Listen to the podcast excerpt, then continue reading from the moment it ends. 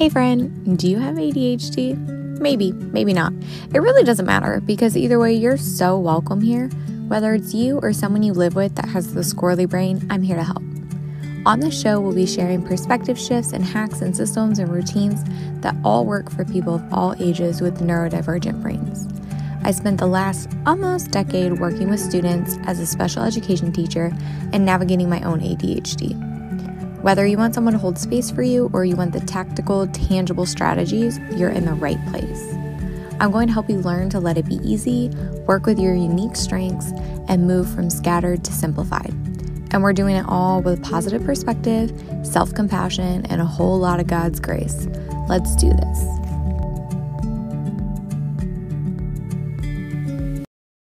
Hey guys, before I get into this conversation that I had with myself, essentially talking myself down from panic on the verge of a possible panic attack, I just want to make it clear that this is just what I was doing for myself in that moment. I wasn't sitting there thinking about a strategy or specific directions to then share with anyone. I just noticed myself feeling really anxious, and a lot of the things that I share about on my podcast are me needing to take my own advice. And so when I started feeling this way, I decided to hit record to process through it myself. And I didn't know if I would ever actually share it anywhere, but when I put up a question box on Instagram asking you guys what kind of topics you want to hear more about, someone specifically said reversing the spiral.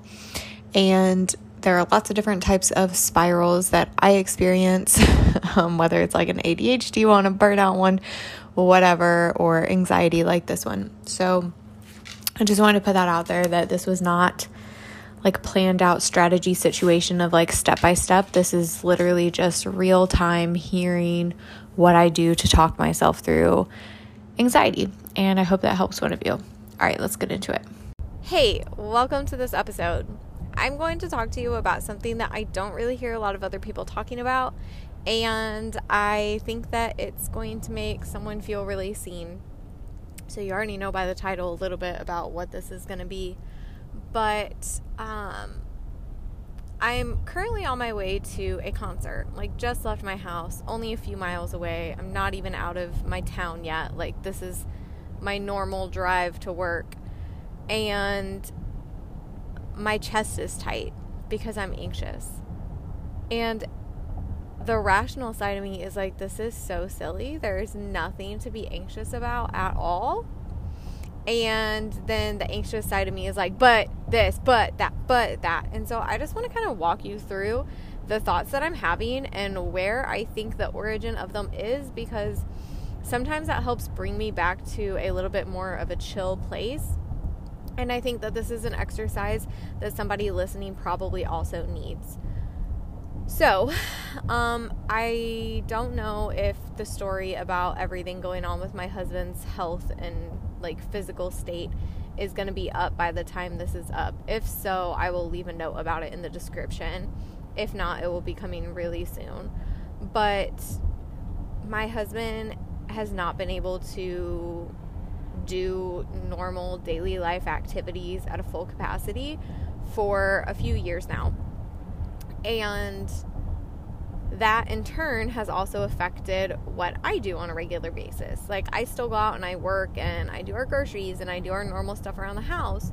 But when it comes to like normal family fun activities or holidays or just going to do stuff with our daughter or even me just going to do stuff by myself because he's the one taking on more at home during that time.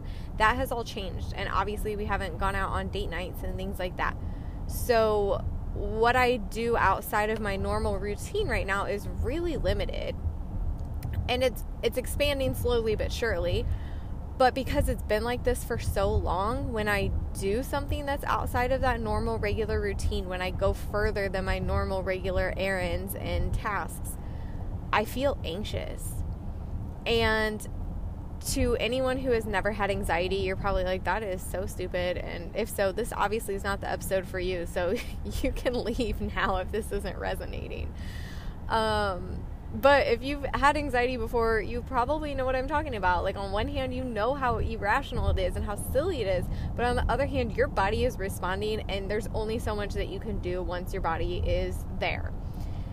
Um, I can actually already feel some of that tension leaving my body now that I'm talking about it and just acknowledging it and letting it be here and recognizing it.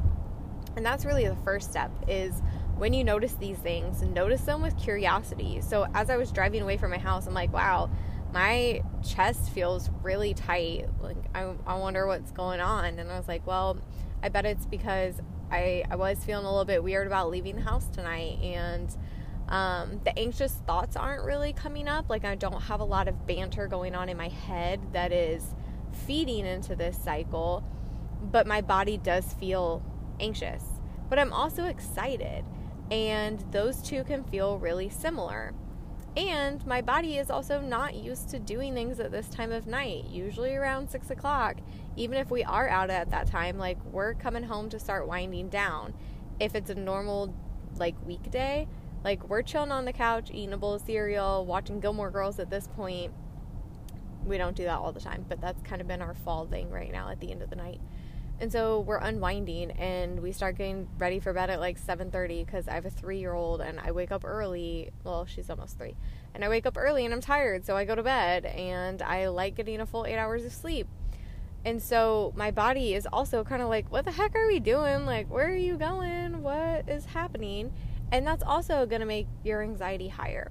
And so these are all things I'm aware of and I'm acknowledging and I'm just coming to myself with a lot of grace and knowing that it's okay that I feel this way and I can acknowledge it and I also don't have to stay there. I don't have to stay feeling this anxious. And how I do that is like, wow, there goes my water bottle. Hold on. All right, we saved it from the floor. but how I am going about this is it's what's making it relax is because I'm acknowledging it. I'm not trying to suppress it. I'm not trying to get rid of it because when you do that, you just make it worse and you make it show up in different ways. So when I wasn't having all those negative thoughts, it was still showing up in my body. My body was still tense and I've had shallow breathing.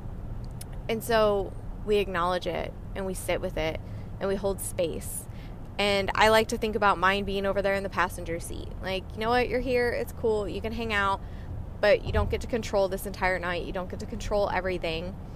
You don't get to run this night down into the drain. Like, it's going to be okay. And I did a couple things before I left too that helped with my anxiety. I prepared their whole bed space so that it's one less thing for them to have to do. Literally, all my husband has to do is hang out with her for like the next hour and 15 minutes, and then they're going to start getting ready for bed. And he's a perfectly capable parent. Like, he parents all day long when I'm gone. But this is different. It's outside of my norm.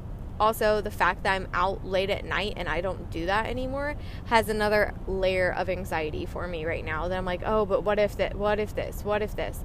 And that's okay too. It's okay. And going through all of those things helped me do things to make me feel better. First of all, one of my things that came up was, oh my God, what if I like break down on the side of the road in the middle of the night? Okay, well, if that happens, I have roadside assistance, so I can utilize that. And also, I bought mace in preparation for this because I've already needed some anyway. It's just one of those things I've been putting off for a while. So, I also have mace now, and I I thought I stopped recording, but I did not. There was a, a, cop getting on the highway right behind me, and I was going very fast, and I was afraid I was gonna get pulled over for a minute. Anyway, um, that probably got cut out anyway, and this probably will too. But here we go. I don't even know what the heck I was saying. Oh, I was worried about getting, um, like, getting broken down on the side of the road. So, okay, well, now I have mace in case some freaking creeper comes up on me. And I also have roadside assistance. And I also could call the person who I'm going to the concert with and ask her to come be with me. So, like, I've problem solved one of the worst case scenarios that I have any type of control over. The other worst case scenarios that come to my head are absolutely ridiculous, catastrophic thinking, and I'm aware of that. And I'm not shaming myself for it and I'm not guilty myself for it, but my other one is like, oh my god, well, what if I get in a car wreck and die? Okay, well, that could happen literally anytime. And um, used to drive at night all the time. When I would drive home from college, I wouldn't even leave the like my job or like my apartment or wherever I was coming from, I wouldn't even leave until like 10 or 11 or 12 at night, depending on the night, depending on when I got done with work. So, like, I can also prove to myself that I've driven at night many of times and been completely fine. And honestly, a lot of times later at night, it's less busy and potentially safer. So, then you have deer. And that did pop into my mind too. But again, I'm like, okay, if you're going to hit a deer, you're going to hit a deer. You're going to do what you can in that moment, but it is what it is. And so when I just go ahead and go through each of those thoughts and I don't just, oh, and shove it down and ignore it, but I let it come to the surface and I work through, okay, well, if that did happen, what would I do? That helps tame it too. And now that I've done all of those things, I'm feeling pretty good. And I'm able to refocus back on how excited I am because I haven't been to a concert since before my daughter was born. I haven't seen this friend since before my daughter was born and I'm really excited. And that it's going to be really great. It's going to be so fun. And now that I've been able to walk through all of that myself, I feel like I'm going to be able to thoroughly enjoy what's ahead. And if you're in a similar situation, I want you to walk yourself through those things and know that it's going to be okay and it's not going to be this way forever. And if it is impacting your daily living ability to the point where you can't function and you're not already talking to somebody about that, I would encourage you to talk to somebody about that, whether you want to take a therapy route or a medication route or a functional medicine doctor route. I want to encourage you to talk to somebody. Um, I have gotten to a point where my anxiety is very manageable most of the time, and it's also very mild it doesn't stop me from doing the things that I want to do. Like, I'm on my way to that concert right now, even though those feelings came up because I want to go and I'm at a point where I can handle that. But if you're truly drowning and you can't, and you can't do the things you want to do, sometimes you do need something to help get you back closer to like a baseline or a neutral so that you can learn strategies that you can implement and you can have new things that you're going to try but if you don't if you don't give yourself at least a little bit of bandwidth to work with, it's going to be so much harder. I was on a medication for like the last 8 or 9 months because I had a lot of transitions going on and I was I just I reached my point. I had done all the things that I could do within my budget at that time and I was like, "You know what? I just don't feel great like ever right now and I need something for a while." and it was great. It was what I needed. It wasn't great all the time, but it did help a lot. And the first two and a half weeks off of it was pretty rough. Um, but now I'm at a point where it's pretty much leveled out and I feel good and I feel like I have the tools to walk through these situations with myself and I have the grace to not put a bunch of shame and guilt on it too. And because of that, I felt like I was able to come off. And it's going well so far. But I also know that if it gets to a point where I can't do that, I know what to do. And I know how to seek help. And I want to give you that permission too. Not that you need it, but you and I both know sometimes we need. Ah! Don't worry, I was not wrecking. we both. Oh my god, I need to just cut this out. You and I both know that sometimes we need someone to just tell us it's okay and to give us the permission slip that we don't actually need. So I love you and I'm rooting for you, and I really, really, really, really hope that this helps you. Um, the next time that you're feeling anxious, I hope this gives you some new tools of how to walk through this. I'll see you in the next one. Bye. Hey, you. Thank you so much for listening. I'm so happy to have been part of your day. If you love this episode, would you please consider sharing it on your Instagram stories and tagging me? This way, I know what you're loving and what to make more of. I'll see you next week.